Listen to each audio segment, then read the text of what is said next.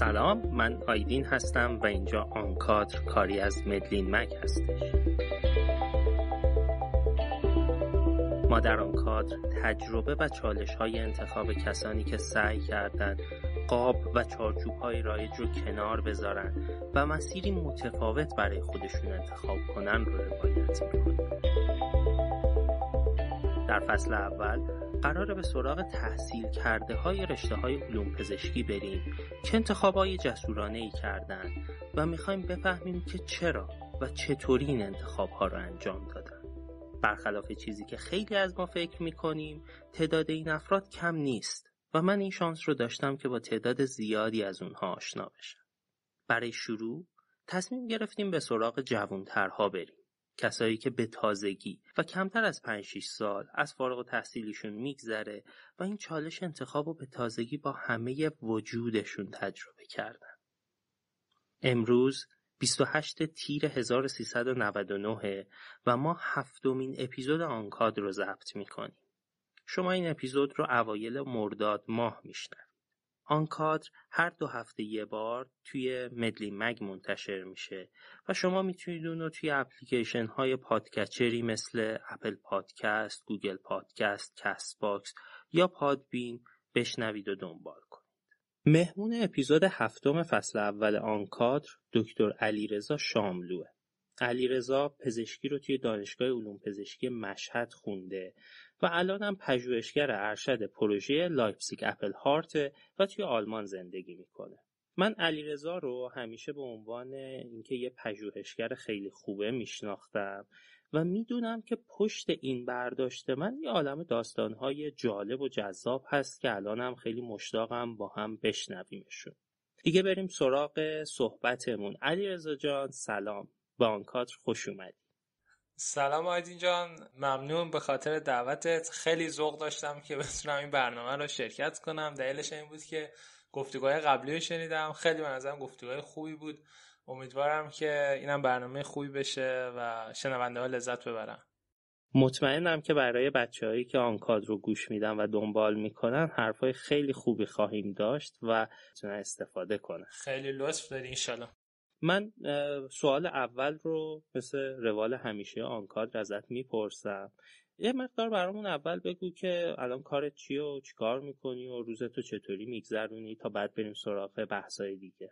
خب خدمتت عرض کنم که من از اواخر سال 2018 مهاجرتم به آلمان شروع شد و خب اون ابتدا چون هیچ آشنایی با زبان آلمانی نداشتم خیلی وارد داستانهای عجیب غریبی شدم و من خب همیشه دوست داشتم مسیرم رو تو مسیر کلینیکی ادامه بدم. یعنی دوست داشتم همیشه به عنوان یه پزشک خوب شناخته بشم تا کسی که پزشک هست و کار تحقیقاتیش بلتره. یعنی نگاه ذهنی خودم اینطوری بود و ولی خب به خاطر محدودیت‌های زبانی که داشتم این اتفاق برام نمیتونست در ابتدا بیفته. در نتیجه بهترین مسیر رو برای شروع مسیر پژوهش دونستم، چیزی که خب مثلا باهاش تو دوران دانشجویی خیلی آشنا بودم. این شد که وارد مرکز قلب لایپزیگ شدم و به عنوان پژوهشگر کارم شروع کردم. ماهای اول خب ماهای خیلی سختی بود، هم فضای مهاجرتی، هم زبان جدید، هم عدم آشنایی من با زبان و هم کورسای متعددی که شرکت میکردم خودم رو بیارم بالاتر تا بتونم حداقل با جامعه ارتباط اولیه خوب بتونم برقرار کنم. نهایتا این ماها هم گذشت و به عنوان محقق وارد مرکز قلب لایپزیگ شدم. چند تا کار تحقیقاتی رو شروع کردیم. این اپل هارت استادی که گفتی یکی از اون پروژه هاست، ولی خب این روزا تو پروژه خیلی بزرگ دیگه به نام پروژه پروفیت به عنوان ساینتیفیک منیجر مسئولیت دارم و اونجا کار میکنم و در کنارش خب کارهای کلینیکی و به عنوان کسی که تو بخش داره فعالیت میکنه تو مرکز قلب اون رو هم ادامه دارم میدم و خب کارهای اسایمنت های دیگه‌ای که مربوط به انجمن قلب اروپا است اونا رو فعالیت دارم و اتفاقای اینطوری. معمولا صبح هم دیگه از ساعت 6:30 صبح شروع میشه، قاعدتا باید 8 ساعت بعدش تموم بشه، ولی خب تو مراکزی که رقابت بالاست و برای بقات باید بجنگی در نتیجه معمولا روزی 8 تا 10 ساعت کار میکنم و بعد برمیگردم خونه. خیلی جالب که همکارت کلینیکی رو انقدر دوست داری و البته تو کار پژوهشیت هم تا جایی که من میدونم خیلی موفقی. من میخوام یه مقدار فوکوس کنم علیرضا روی بحث این محقق بودنه. این محقق بودن برای تو چه معنی میده؟ این بعد یه مقدار برام بگو اون برداشت تو از پژوهش کردن الان که داری توی آلمان این پژوهش رو انجام میدی و کار کردی یه مدت نسبت به زمانی که توی ایران بودی، آیا فرقی کرده نگاهت به پژوهش کردن؟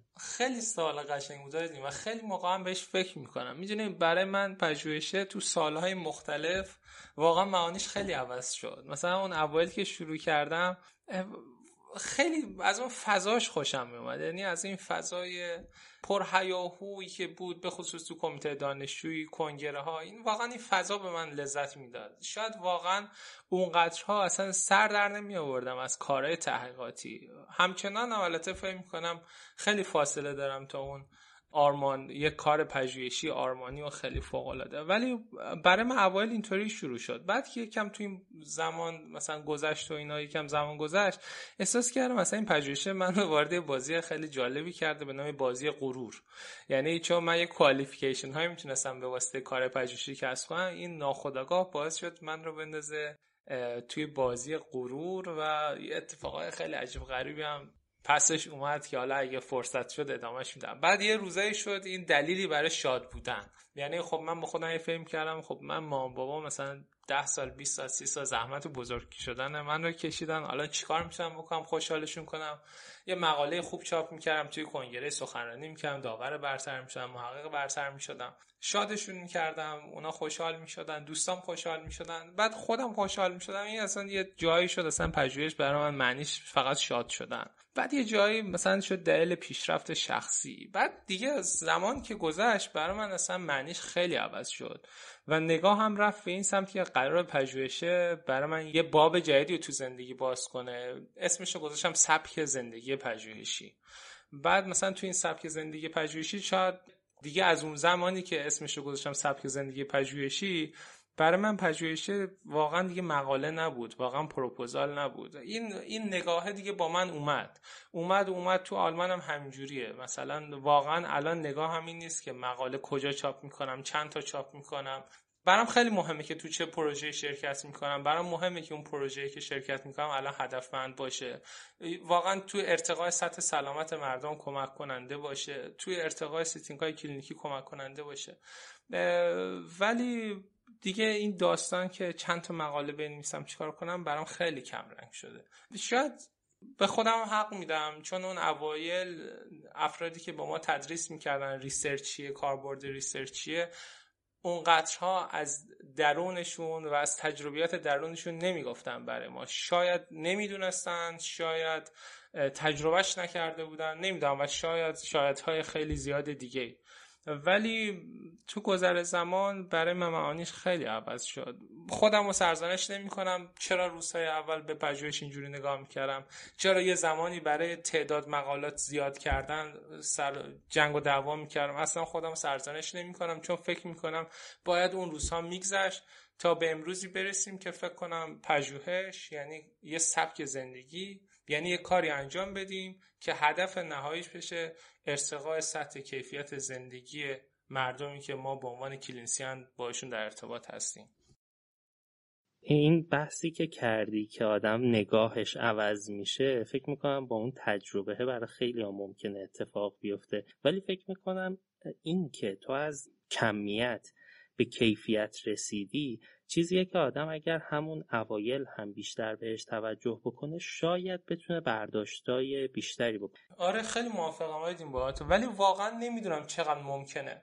مثلا من از یه زمانی که شروع شد به تدریس کردن ورکشاپ‌ها تو ایران، مثلا این قضیه برمیگرده به سال 2-3 دانشجوییم، اون اوایل هم واقعا نگاه من اینجوری نبود. مثلا اسلایدهای موتیویشنالی که جلسات اول میذاشتم بیشتر روی ریوارد هایی بود که در ازای انجام دادن ریسرچ قرار بود افراد بگیرم. بعد که گذشت تو سالها واقعا اسلایدم عوض شد، سبکاش عوض شد، بردم به این سمت که قرار این ریسرچه به ما یه چیزی تو زندگی ما اضافه کنه، قرار اصلا کوالیتی آف لایف خودمون رو بهتر کنه، قرار به ما یاد بده چطوری با آدم‌ها ارتباط بگیریم، چطوری نتورک خوب موثر بسازیم، چطوری تو این تیم ورک خوب عمل کنیم. و واقعا اگر امروز من دارم از کار کردن تو محیط لذت میبرم، نظر شخصی من اینه این چیزی که مسیر پژوهشی ایران به عنوان یه هدیه برای من برمغان آورده و ازش دارم لذت میبرم.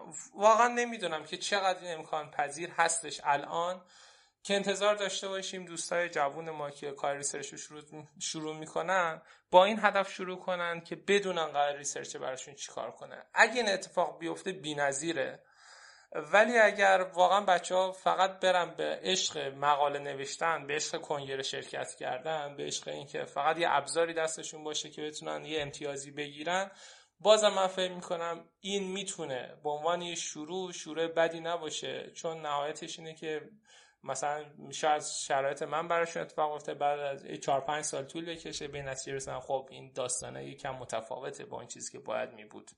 میخوام بگم اگه بخوام جمع بندیش کنم، میگم که یه شروع اینجوری خیلی با گین زیاد فکر کردم به ریسرچ خیلی بهتر از این که اصلا ورود پیدا نشه به این داستان. منم خیلی با این حرفت موافقم. به هر حال این تجربه رو باید داشته باشن و طعم پژوهش کردن رو خوب بچشن. ایشالله یه سری میافتن با اون کیفیته و تجربه کردن اون. و میخوام یه چیزی هم اینجا اضافه کنم آیدین، مثلا این پژوهشه تو ایران برای ما مثلا چجوری تعریف میشد؟ میگفتن آقا چقدر مقاله کار کردی، بعد آخرش یک همایشی برگزار میشد تو آذرما، پژوهشگر برتر دانشگاه انتخاب میشد، پژوهشگر برتر راضی انتخاب میشد و تمام دیگه، اتفاق دیگه پشمندش نمیافتاد. ولی الان وقتی میای تو مرکز معتبر رو نگاه میکنی، میبینی که اصلا این یک پژوهش خیلی چیز جدیه، یعنی واقعا با فرصت‌ها و موقعیت‌های شغل کلینیکی تو هم به شدت در ارتباطه. ما الان رزیدنت هایی که داریم تو مرکزمون، خب چون مرکز قلب لایپزیگ تقریبا بهترین مرکز قلب اتحادیه اروپا به خصوص در حیطه آریتمیه، من دیپارتمان آریتمی کار میکنم، واقعا خیلی مطرحه. مثلا وقتی که میخوان رزیدنت کسب کنن حتی تو حوزه کلینیکی، درسته براشون مثلا مهمه که چقدر کار کلینیکیش خوب باشه و فلان اینا، ولی برای اینکه اون رزیدنت قراردادش تمدید بشه تو دراز مدت، نیازمند اینه که نشون بده کار ریسرچ رو بلده، پابلیکیشن های خوبی داشته باشه، ریسرچ های خوبی رو مثلا بتونه دیزاین کنه، ادامه بده و اینطوری که میتونه بقای خودش رو تثبیت کنه. میخوام بگم ریسرچ واقعا هرچی مراکز بزرگتر میشن و مطرحتر میشن، تعاریفش پررنگتر، جدیتر و حیاتیتر میشه. من برمیگردم به این مهارتایی که حالا میخوای بگی و مخصوصا اون آخرم میخوام خیلی یه سری توصیه ازت بشنوم، ولی بذاری این بحث رو از اون اولش یکم داستان تو رو بشنویم، چون میدونم که داستان جذابیه. تو از کجا این کار رو شروع کردی؟ تو از کجاشو چطوری به این پژوهش و تحقیق کردن رسیدی و چه اتفاقی توی دانشجویی برای تو افتاد به شخصه که به اینجا رسوندت؟ یکم جزئیاتشو بیشتر برامون بگو. من کلا از اون دسته از آدمایم که میگن شانس خیلی چیز خوبیه، ولی به شرطی خودت رو به اون قسمتی که شانس قراره بهت کمک کنه برسونی.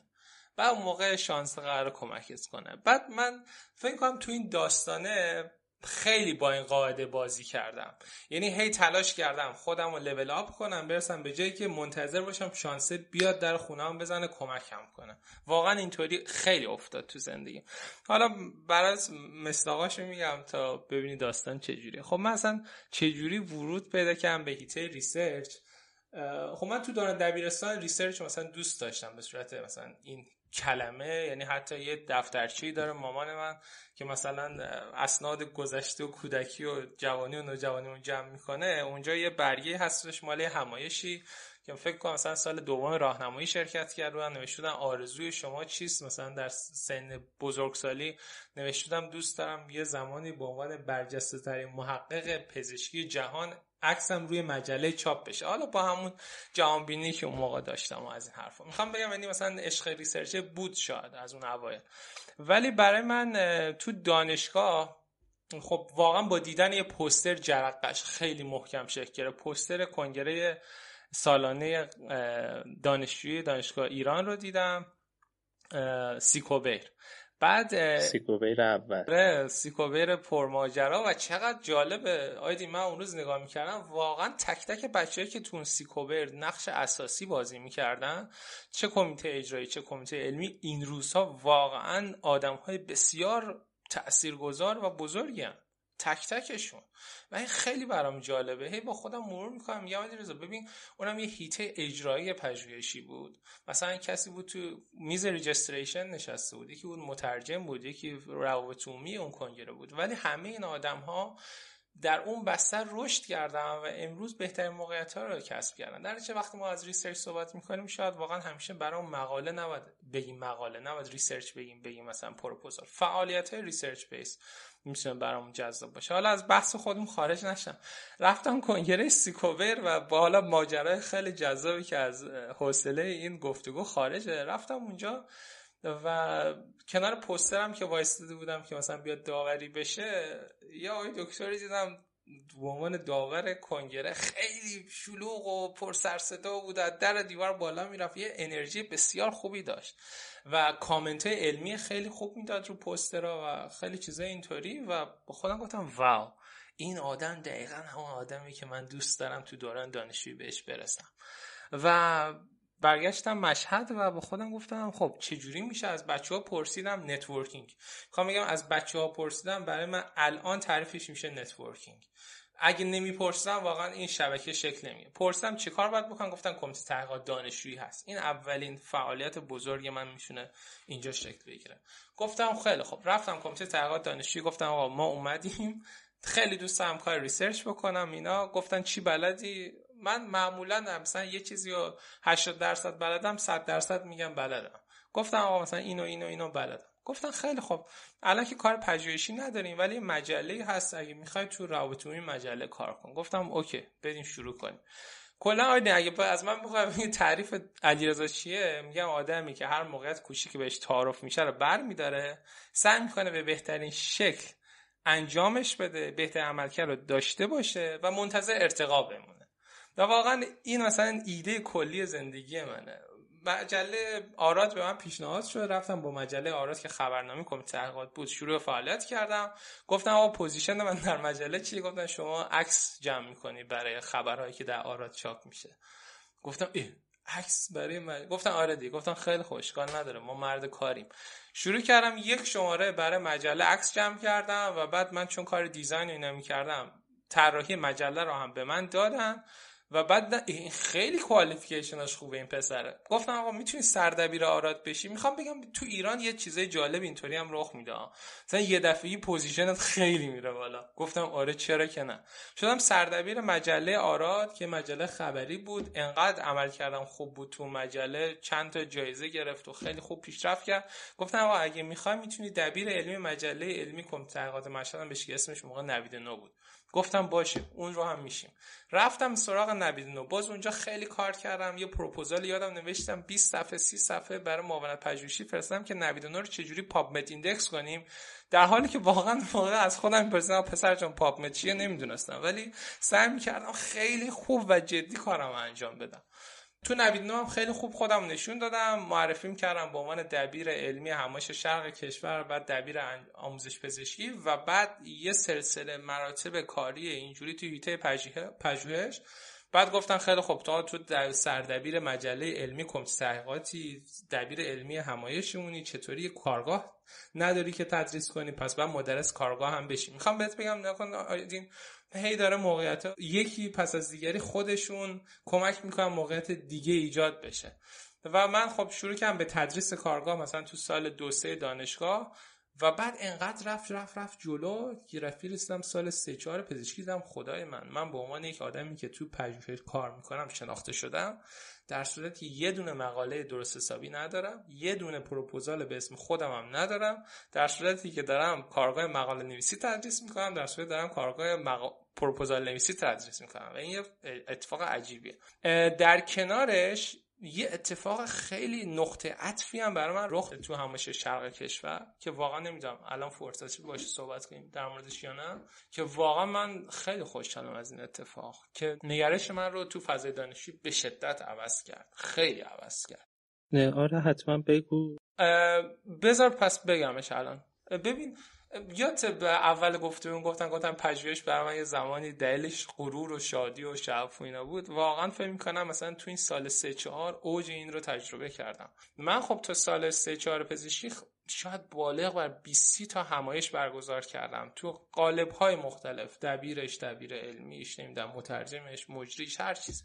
و بعد این همایش شرق کشور به عنوان دبیر علمی اون برنامه که فکر می‌کنم کنگره آرسمس و همه بچه اون نسل من یادشونه چه همایش عجیب غریب خوب و با کیفیتی شد و این پوزیشن به من یه غرور خیلی عجیبی داده بود. آیدین یادمه اون 3 روز همایش بی‌نظیر برگزار شد، رسیدیم به اختتامیه، من به عنوان دبیر علمی سخنرانی اختتامیه رو انجام دادم. اون آهنگ سلام آخر حاج امیری دیگه، فکر کنم سلام آخر همیشه آخر کنگره‌های دانشجویی می‌ذاشتن موقع اینو که آقا پخش کردن، یادمه 3 تا پله بود از روی سن که بیام پایین و همینجوری که می اومدم پایین احساس کردم هر یک پله که میام پایین برام داره 10 سال میگذره. دلیلی که با خودم مرور کردم این بود که من تو سخنرانی اختتامیه یک جوری سخنرانی کردم که انگار همه این همایش رو خودم دارم به تموم کردم، هیچ تیمی خبر از تیم نیست. این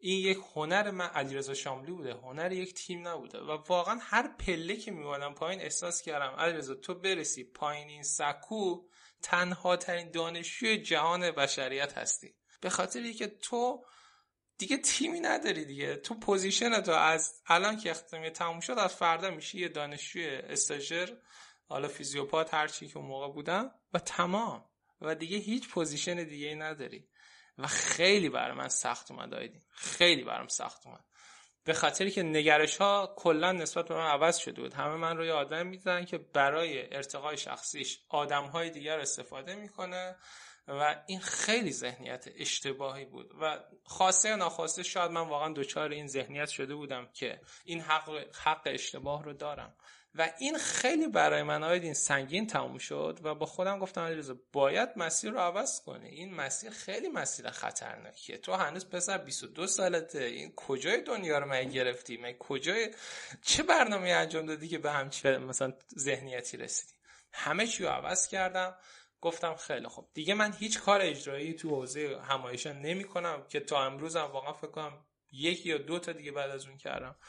هیچ کار اینجوری نمی‌کنم، واقعا میرم سراغ چیزی که برای من پژوهش تعریفش میکنه و رفتم این کار رو شروع کردم. متمرکز شدم تو حیطه قلب که خیلی دوست داشتم، نزدیک 4-5 سال که دیگه تا قبل از اومدن با آلمان توی حیطه کار میکردم، مقالات متعدد داشتم، شاید نزدیک 30 تا 35 تا پابلیکیشن داشتم که حالا یه قسمتش مالی که هم بچه‌ها واقعا چاپ شد ولی یه قسمتایش هم پابلیکیشن های خوب بود که بهشون افتخار میکنم و واقعا متمرکز شدم رو حیطه کاری علمیم و اینا و بعد پی اون اتفاقهای جالبی که رخ داد و خدا رو شکر بعد از گذشت حالا دوران دانشجو اینا هر وقت بچه‌ها فیدبک میگیرن میگن بچه‌ها از من راضی هستین؟ میگن آره و واقعا علیرضا تو خودتو یه دوره عوض کردی. میگم آره چون خودم فهمیدم چقدر اشتباه میکردم و چقدر خوشحالم که فهمیدم و تغییر دادم و امیدوارم که حالا این تغییره برای دوستان اطرافم هم تغییر خوب و مثبتی بوده باشه. برای خودم که خیلی تغییر خوب بود و خیلی ازش خوشحالم. ولی میخوام بهت بگم اگه این ریسرچ نبود، اگه این فضا نبود، شاید هیچ وقت به این نتیجه نمیرسیدم که من یه همچین ضعفی دارم شاید و اینو درک نمیکردم و هیچ وقتم نمیخواستم تغییرش بدم، اصلا وارد تغییرش نمیافتادم و این تغییره باعث شد که برای من خیلی اتفاقات خوبه زیادی بیفته بعدش. خیلی جالبه چون خیلی از ما این تجربه های این مدلی رو داشته. من 2 تا نکته هست توی این صحبتات، یکی این که از پایین شروع کردن، این خیلی الان من خیلی کمتر میبینم بین بچه ها که اینطوری حاضر بشن بیان از پایین سازمان، از پایین کار.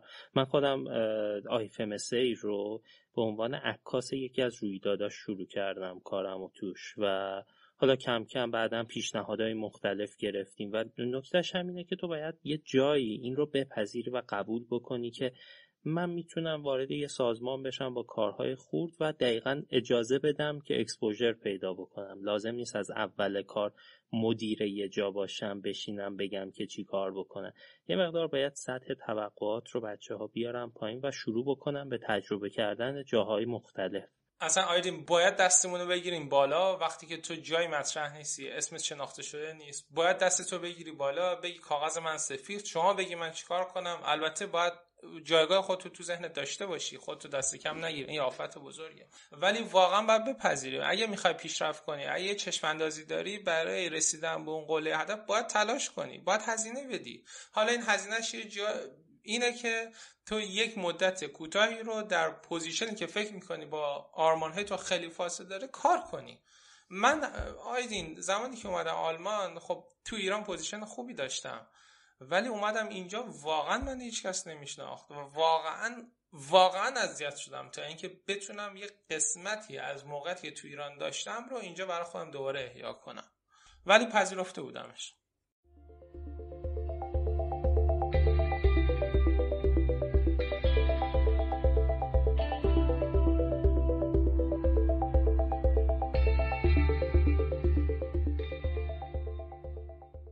من میخوام وارد یه بحثی بشم باهات، در واقع سوال بعدیمه. میخوام به بحث مهارت‌ها برسم و الان خودت هم مثلا این تجربه‌ای که داشتی توی حالا بحث اجرا و نهایتاً به اون ضعف رسیدی و سعی کردی پوششش بدین، همون مسیر آدم مهارت آموزیه. من میخوام اینو ازت بپرسم که به عنوان کسی که الان اونجا داره کار پژوهشی میکنه، به نظر تو چه مهارت‌هایی برای پژوهشگر خوب شدن نیازه؟ یه دانشجویی که الان میخواد به این فکر میکنه که من یه پژوهشگر تو سطح بین‌المللی بشم، الان باید دنبال چه چیزهایی بگردم؟ اون مهارت‌های خاص خیلی بولدش چیا میتونن باشن؟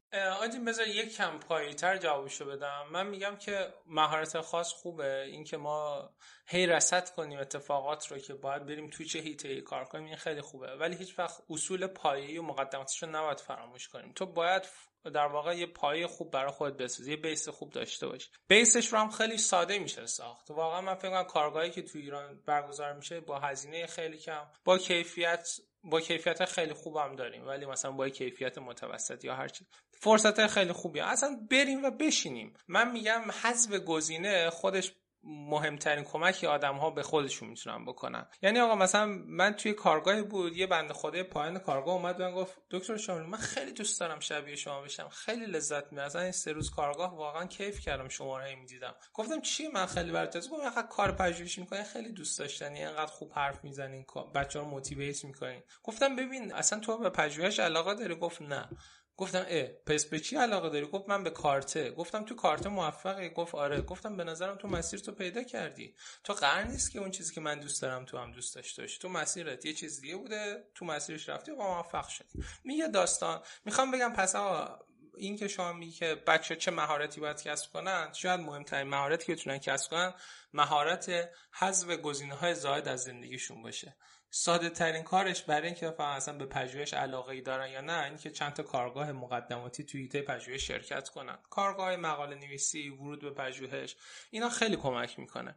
اینکه کتاب بخونن قطعا توصیه میشه. الان که واقعا دنیای بی‌پایان اطلاعات رو روی اینترنت داریم، روی یوتیوب داریم، کورسرا داریم، واقعا به وفور میشه اطلاعات گرفت و آدم‌ها اطلاعاتشون رو افزایش بدن، پادکست‌ها. ولی من آیدین چرا هی دارم بازی میکنم و اسم مهارت نمیارم؟ به خاطر اینکه فکر میکنم این داستان یکم داستان پیچیده تری هستش و جذاب تر. حتی من بهت گفتم از کارگاه گفتم، کتاب گفتم، بعد میخوام الان بگم که پیگیر شدن آدمهای موفق باز این یه مهارت خودش و اینکه تو نتورکی که برقرار می‌کنی با آدم موفق حفظ کنی، این به نظر من خیلی چیز جوابیه. یه زمان از من می‌پرسن مثلا کتاب خوب چی بخونی، من میگفتم کتاب زندگی آدم‌ها رو بخونی. مثلا چند وقت پیش که ازم پرسید آخرین کتاب که خوندی چیه، گفتم کتاب مدیریت بیمارستان نوشته گرهارت هیندریکس. گفت این کتابش از کجا میتونیم بخریم؟ گفتم از هیچ جا. بعد تو مرکز قلب کار کنی، این آدم رو، سیستم مدیریتش رو ببینی، فالتاش رو ببینی، دلایل محبوبیتش رو، این دلایل منفوریتش رو ببینی، بعد خودت بفهمی چی به چیه. و من میخوام بگم که خب این مهارت ها رو واقعا شاید یه قسمتایش رو باید اینجوری کسب کنیم. حالا اگه بخوام اختصاصی به جواب بدم که برای پژوهشگر بین‌المللی سطح خوب درجه یک شدن چیا لازم داریم، همه اینا رو که بذاریم کنار، نتورکینگ، فلان فلان فلان، زبان قطعاً. یعنی آیدین زبان در حد بی‌نظیر. نه در حد حرفی، بی‌نظیر میخوام بهت بگم. من زبان انگلیسیم خوبه، نمره مثلا آیلتس هم 7.8 شدم، خیلی هم راضیم، ولی الان فکر میکنم اگه علیرضا زبانش مثلا در حد آیلتس اسکور مثلا 9 بود چقدر میتونست باز هم پیشرفت کنه. خب مثلا زبان آلمانیم در حدیه که میتونم به عنوان پزشک کار کنم، امتحان نظام پزشکی هم قبول شدم، الان میتونم به عنوان پزشک کار کنم، ولی همچنان فکر میکنم اگه علیرضا زبان آلمانیش خوب بود چقدر میتونه شبیه‌تر به علیرضا باشه که در ایران بوده. چون من الان به واسطه بریرهای زبانی واقعا شاید بتونم 10% یا 20% علیرضا واقعی نشون بدم. پس این خیلی چیز مهمیه. و بعدش مهارت‌هایی که برای پژوهشگر شدن خوب نیاز دارین، مهارت تفکر نقادانه است. این خیلی چیز مهمیه.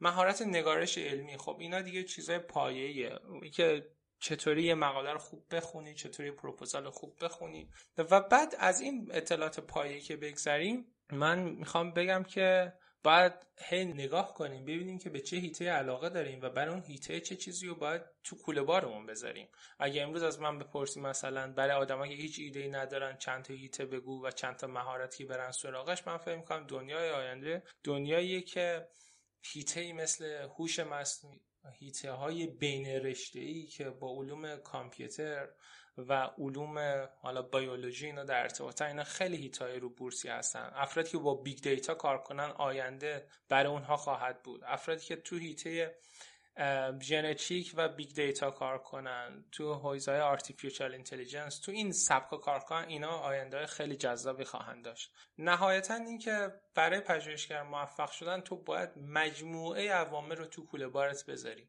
به هیچ عنوان نمیشه انتظار داشت که تو فقط زبان خوبی داری و ارتباطات خوب داری پس میتونی یه پروفایل خیلی خوبی در آینده تحویل بدی. نه، یا مثلا اطلاعات ساینتیفیک رایتینگ خوبی داری ولی مثلا 4 چیز دیگر نداری میتونی موفق شی، بازم میگم نه. بعد واقعا یه مجموعه از مهارت‌ها رو کسب کنین تو این دوران.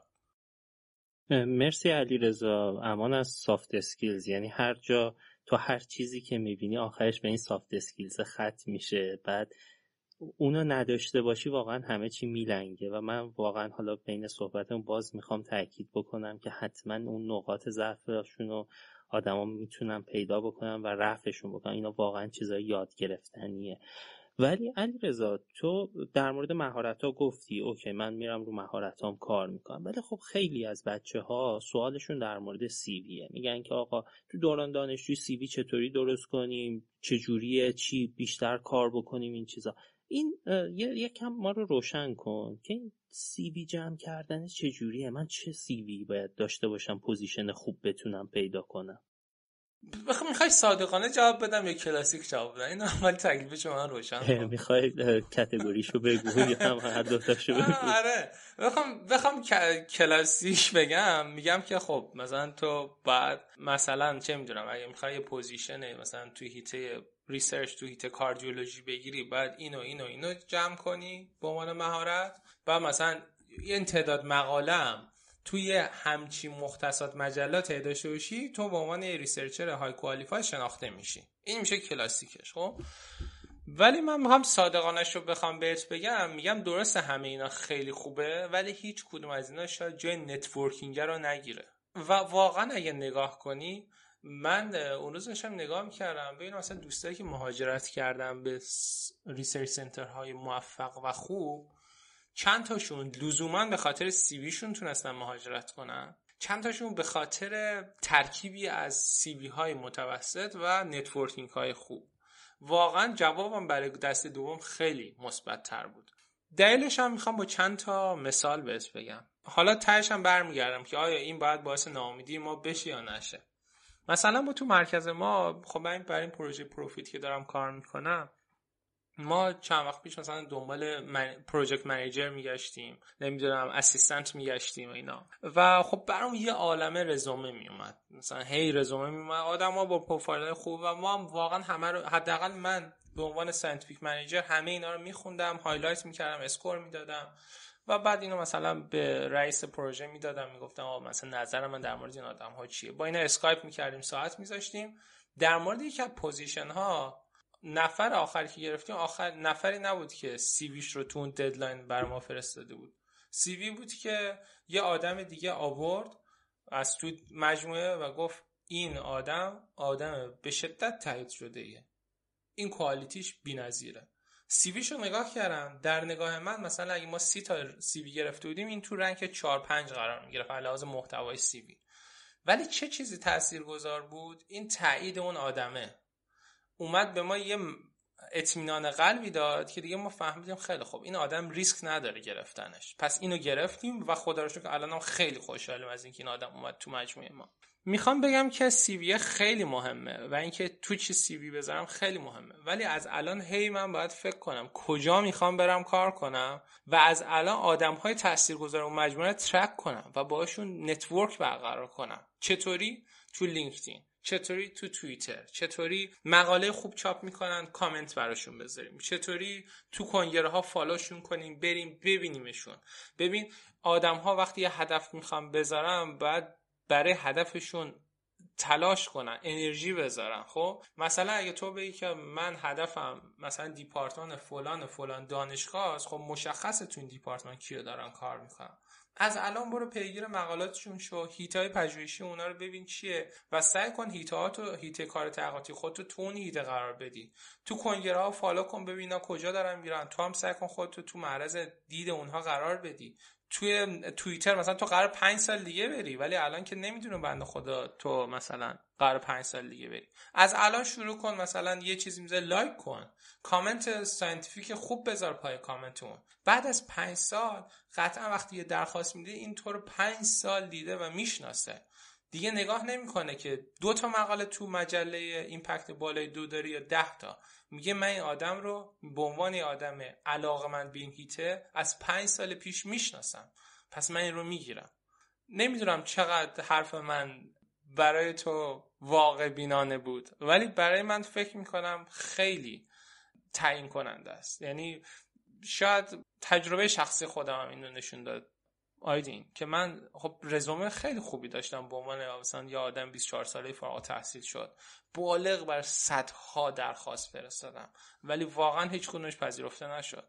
این که حالا ما از کشوری به اسم ایران داریم درخواست میدیم چه تأثیری دارد بماند، این که من بلد نبودم رزوممو چطوری طراحی کند بماند، این که من چطوری کاور لترمو خوب مینوشتم یا نه بماند، این که ایمیلمو حرفی مینوشتم یا نمینوشتم بماند، این که من تارگتت ایمیل سند میکردم یا نمیکردم بماند. ولی فکر میکنم حلقه مفقوده تمام داستان من این بود که واقعا کسی من رو تایید به صورت شخصی نمی کرد و موقعیت آخر رو موقعیتی پیدا کردم که کسی دست گذاشت رو اسم من و گفت این آدم خوبی برای این سنتر و بعد من تونستم به این سنتر راه پیدا کنم.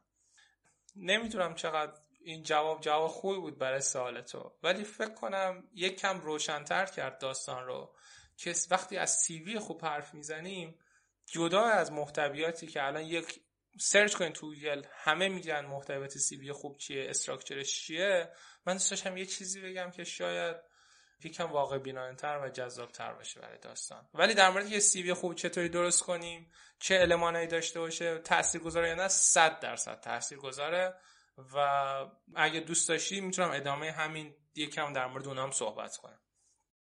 کاملا با چیزی که میگی موافقم. اصلا اگر بخوام منظور تو رو خیلی خلاصه و کوچولو بگم اینطوریه که آقا اون محتوای سی وی و خود سی وی اهمیت داره، ولی در حاشیه‌اش تو باید یه کارهای دیگه‌ای هم انجام بدی که به موفقیت برسی. فقط سی وی رو درست کردن و جمع کردن مدارک کافی نیست. دقیقاً همون چیزی که گفتی به عنوان نتورک اونقدر تاثیر میذاره که مثل اینکه مثلا کادو میبری برای یکی ولی کادو پیچش نمی‌کنی یا نمیذاری توی ظرف قشنگ. این باید حتما این حواشیش و این کارهای جانبیش خوب انجام بشه. نتورکینگ خیلی واقعا توی همه جا موثره. ای کاش اینو ما میتونستیم سیستماتیک به آدما یاد بدیم. این خیلی برای من رو دلم حسرته که چرا آدما اینو سیستماتیک اصلا یاد نمیگیرن و هیچ جا توی دانشگاه‌ها تاکید نمیشه روش. ولی حالا بگذریم از این موضوع. یه چیزی توی صحبتات گفتی که برای من خیلی جالب بود و دوست دارم یه مقدار در مورد اون با هم صحبت کنیم.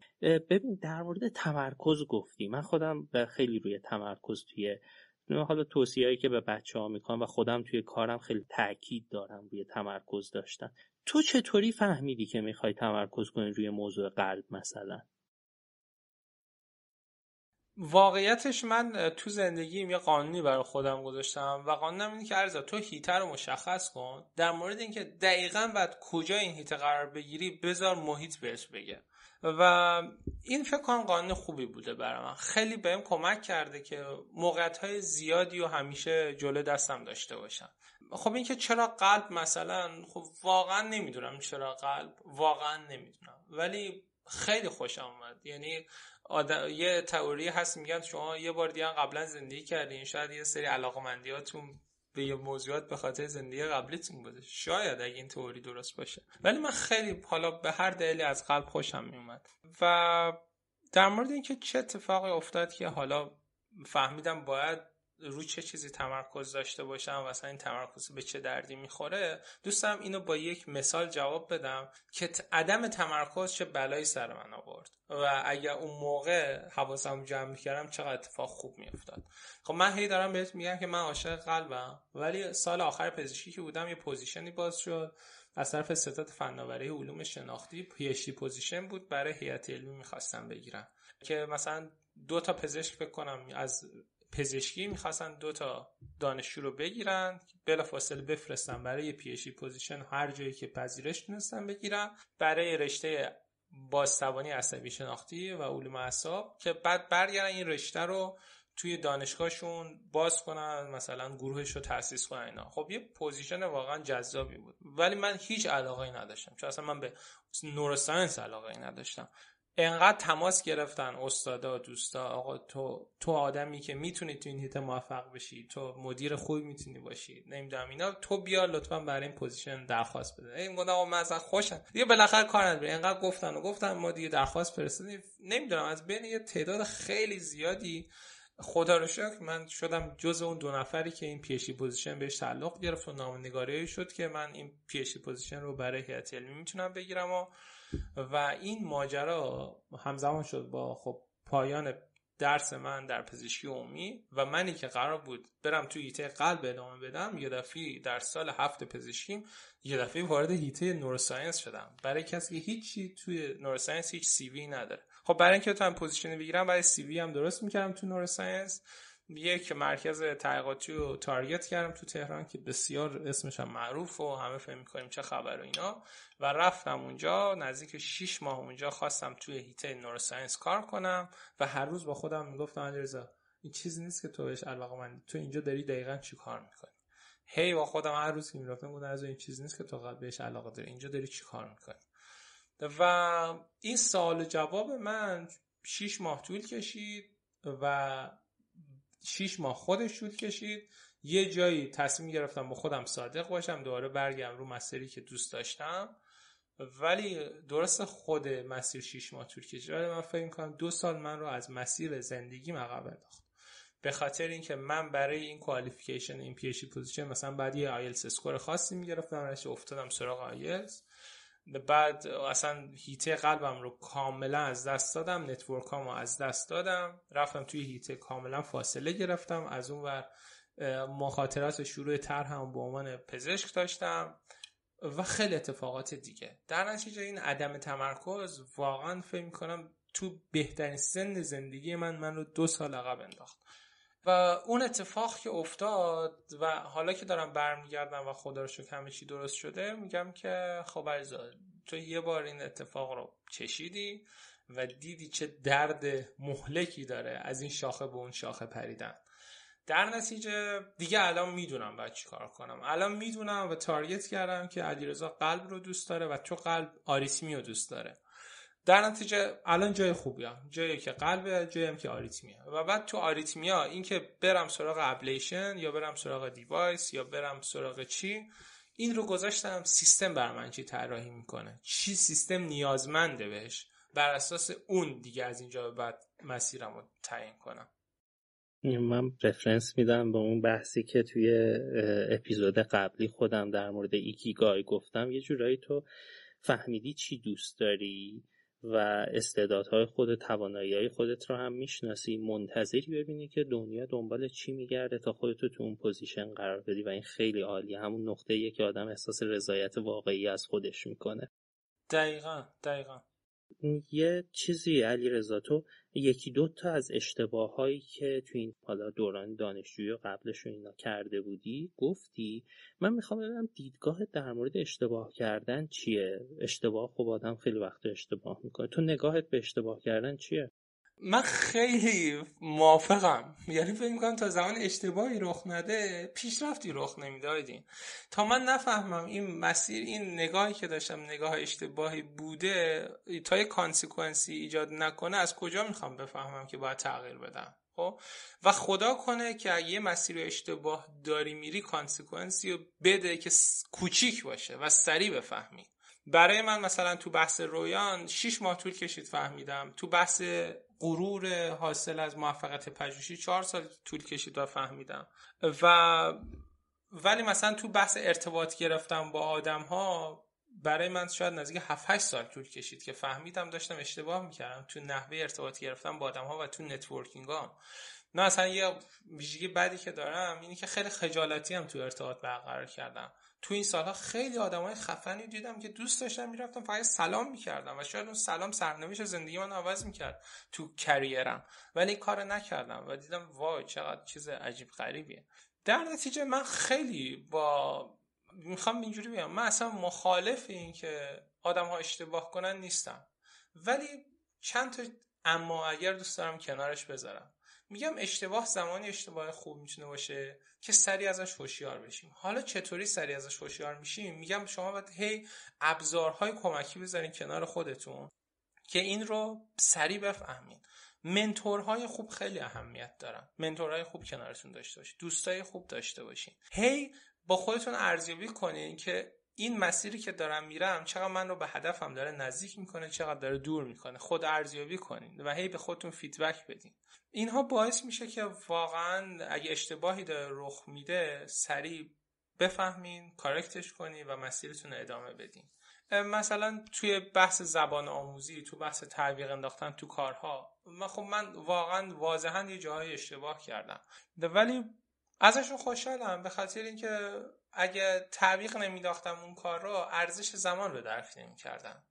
اگر نمیدونم توی بحث استفاده ابزارها، مثلا من زمانی که اومده بودم آلمان میتونستم تو همون ماهای اول یه سری کارها رو بکنم، ولی به تعویقشون انداختم و این تعویقشون خورد به مثلا بحث کرونا و باعث شد من 6 ماه خیلی عقب بیفتم. حالا 6 ماه شاید بشه یه سال. و بعد از این اتفاق میفهمم که علیرضا زمان یک گوهر ارزشمند تو زندگیت، بعد حواست بهش باشه. در نتیجه اشتباه رو واقعا یک قسمت جدای ناپذیر از زندگی خودمون میدونم، ولی خیلی آرزو دارم که اگه کسی دوچارش میشه سریع بفهمه و کارکتش کنه. چه نگاه جالبی. و یه مقدار در مورد این میگی که تو این مسیری که وارد شدی الان چه ریسکایی رو پذیرفتی؟ مهمترین ریسکایی که کردی چیه؟ من فکر میکنم هر کسی وارد مهاجرت میشه اولین ریسکی که داره میکنه اینه که میدونه داره با سرمایه‌های اجتماعیش، حالا اسمشو میذارم، قمار میکنه. به خاطر اینکه تو باید بدونی وقتی مهاجرت کنی یه بخش بزرگ از سرمایه اجتماعی تو داری از دست میدی و اینکه برگردی یا برنگرده و اینکه چند درصدش برگرده واقعا چیزی نیست که تو بتونی در ابتدا جواب بدی. پس این یه ریسک بزرگ بوده برای من، اینکه دوستای خیلی خوبمو واقعا از دست دارم میدم. شاید به واسطه سوشال مدیا در ارتباطیم، ولی باید باور کنیم و قبول کنیم که این سبک ارتباط اون چیزی نیست که ما دوست داشتیم ازش. مثلا یه چیزایی که برای خودم باز خیلی پررنگ بوده، مثلا همین تو دل مهاجرت بحث موانع زبانی و اینکه چقدر از توانمندی‌های خودت رو تو خودش میبله، اینم واقعا یه چیز بزرگ دیگه بود. به خصوص مهاجرت به کشور آلمان که واقعا من تا قبل از 2018 یک لغت هم از زبان آلمانی بلد نبودم. برای من خیلی ریسک بزرگی بوده، ولی شاید بزرگترین ریسکی که بخوام بگم کرده باشم در مورد دلیل اصلی برای مهاجرت بوده. خب ببین، من یه شخصیتم که واقعا خیلی کمالگرا و کمال طلبم. حالا یه جایی این به کمال طلبی منفی هم میرسه که خب درمانش هم راحت نیست، ولی خوشحالم که حداقل میدونمش اینجوریه. ماجرای مهاجرت من چی بود و چرا اسمشو میذارم ریسک؟ ببین، من دوست داشتم جایی برم که کاغذ سفید داشته باشم، برای اینکه شروع بدون نقص داشته باشم.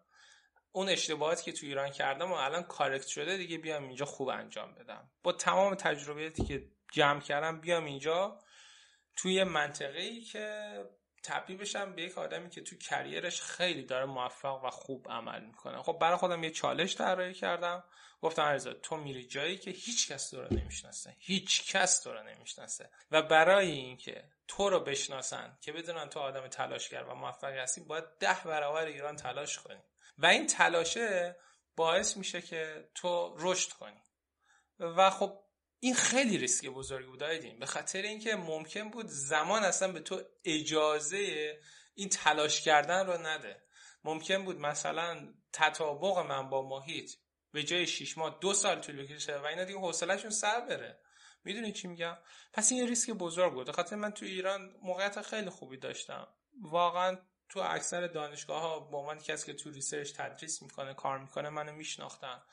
سرمایه اجتماعی بود، همه چی عالی بود، ولی گفتم نه دیگه، باید اگه میخوام این سقف رو بردارم باید پاشم از اینجا بیام بیرون، برم جایی که منو کسی نمیشناسه و دوباره از یه نقطه ابتدایی شروع کنم. خب خیلی اتفاق خوبی افتاد، یه ریسکی بود که خدا را شکر خیلی ازش راضیم و اون ریسک جواب داد. امروز مثلا به جایی رسیدم که حس میکنم با یه تیم خیلی خوب دارم کار میکنم. مثلا یه آدم بزرگی تو تیم اون هست به نام مثلا دکتر آرش آریا که به نظرم یه اسطوره بی‌نظیر علمی و کاری و شخصیتیه و هر روز که میرم سر کار لذت میبرم از ریسکی که کردم، بخاطر این آدم رو شناختم و میبینم و واقعا لذت میبرم. مثلا یا با یکی مثل گرهارت هیندریکس کار میکنم که سالهای سال رئیس انجمن قلب اروپا بوده، الان رئیس بیمارستان، رئیس پروژه بزرگ پروفیت که در تمام دنیا معروفه و یه جوره کار کردن با این آدم برای من مثل مهار توپ علی بیرانوند از رونالدو میمونه. یا مثلا یکی مثل نیکو ساگرس که دارم باهاش کار میکنم اصلا یه نقش غیر قابل انکار داشته برای معرفی من به جامعه قلب اروپا. خب من همین توی 2020 یک داکیومنت علمی بود که چاپ شد که جوینت پابلیکیشن شد. برای اون پروژه من نزدیک 2 سال با بزرگترین الکتروفیزیولوژیستای دنیا 2 سال مداوم کار کردم. خب این یه فرصت بی‌نظیر بود. من اگه 10,000 سال نوریم تو موقعیتم تو ایران بودم هیچ وقت این فرصت بهم داده نمیشد. اون ریسکی الان جواب داد، بابتش خیلی خوشحالم. همین که میدونم اینجام، حس میکنم تو مسیریم که براش قلبم میتپه، یه حس خیلی عالی رو میده. این که بتونی رها بکنی اون داشته هاتو و به قول تو اون برگ سفیده رو برداری دوباره شروع کنی به نوشتن، خیلی جسارت و جرأت میخواد واقعا. و منم تقریبا حالا نه به این اندازه تو ولی تجربه تقریبا مشابه داشتم که کار جدیدی رو شروع بکنم و میدونم چقدر سخت این کار رو انجام دادن، ولی فکر میکنم یه زمانی هست که اصلا این کار رو نکنی انگار اشتباه کردی.